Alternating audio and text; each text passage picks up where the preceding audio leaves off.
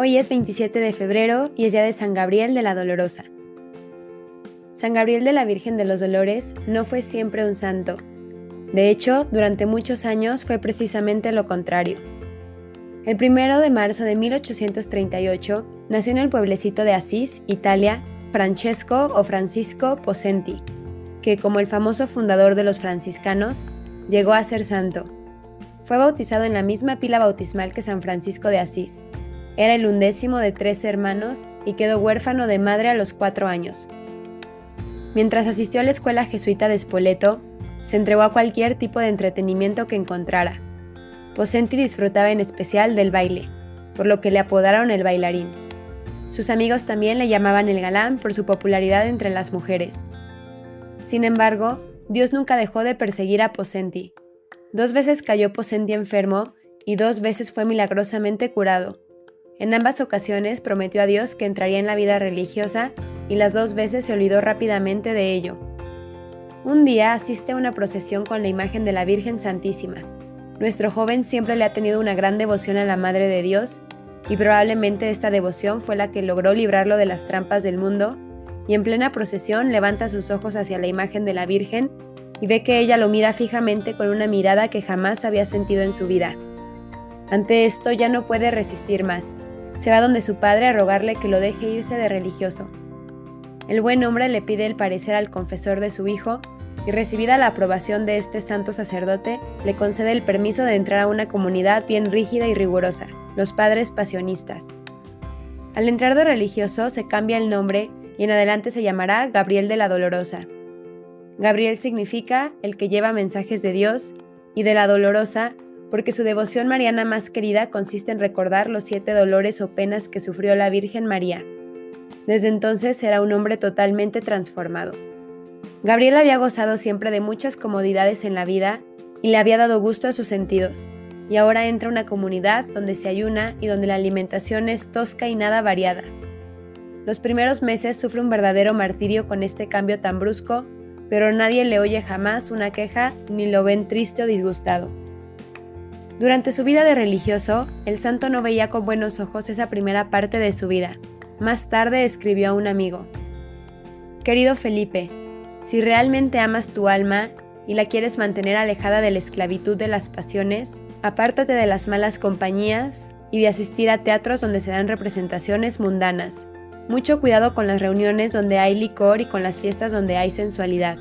Yo sé por experiencia cuán difícil es salir de ellas en estado de gracia y huye siempre de toda lectura que pueda hacer daño a tu alma. Yo creo que si yo hubiera permanecido en el mundo, no habría conseguido la salvación de mi alma. Dirás que me divertí bastante. Pues bien, de todo ello no me queda sino amargura, remordimiento, temor y hastío. No te rías de mí, Felipe, porque te estoy hablando con el corazón en la mano. Te ruego me perdones si te di algún mal ejemplo, y retiro todo el mal que pude haber dicho de otros delante de ti. Perdóname y pide a Dios que me perdone también. Gabriel se entregó de lleno en una vida de santidad e hizo lo que hiciera falta para acercarse a Dios. Sin embargo, no recibió la gracia de ningún don espiritual o experiencias extraordinarios. Simplemente vivió la vida de un pasionista y se esforzó por alcanzar la perfección. Gabriel es famoso por su frase, Nuestra perfección no consiste en hacer cosas extraordinarias, sino en hacer bien lo ordinario. Gabriel lo que hacía lo hacía con toda el alma. En el mundo se había dedicado con todas sus fuerzas a las fiestas mundanas, pero ahora, entrado de religioso, se dedicó con todas las fuerzas de su personalidad a cumplir exactamente los reglamentos de su comunidad. Los religiosos se quedaban admirados de su gran amabilidad, de la exactitud total con la que cumplía todo lo que se le mandaba y del fervor impresionante con el que cumplía sus prácticas de piedad.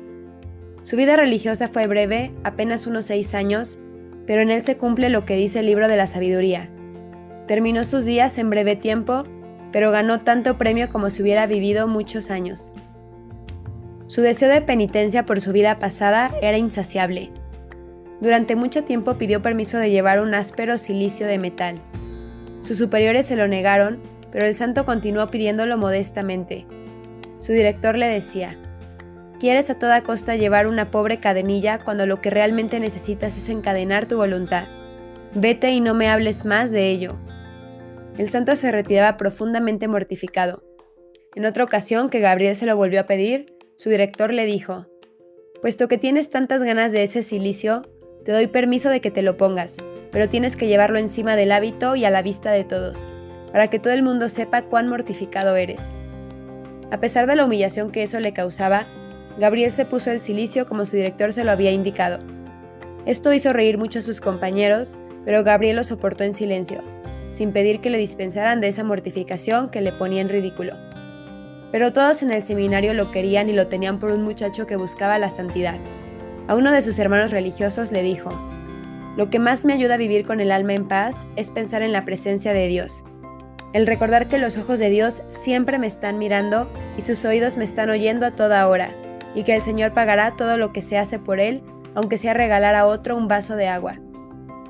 Cuando ya Gabriel, a sus 24 años, está bastante cerca de llegar al sacerdocio, le llega la terrible enfermedad de la tuberculosis. Tiene que recluirse en la enfermería y allí acepta con toda alegría y gran paciencia lo que Dios ha permitido que le suceda. De vómito de sangre en vómito de sangre, de ahogo en ahogo, vive todo un año repitiendo de vez en cuando lo que Jesús decía en el huerto de los olivos. Padre, si me es posible que pase de mí este cáliz de amargura, pero que se cumpla en mí tu santa voluntad.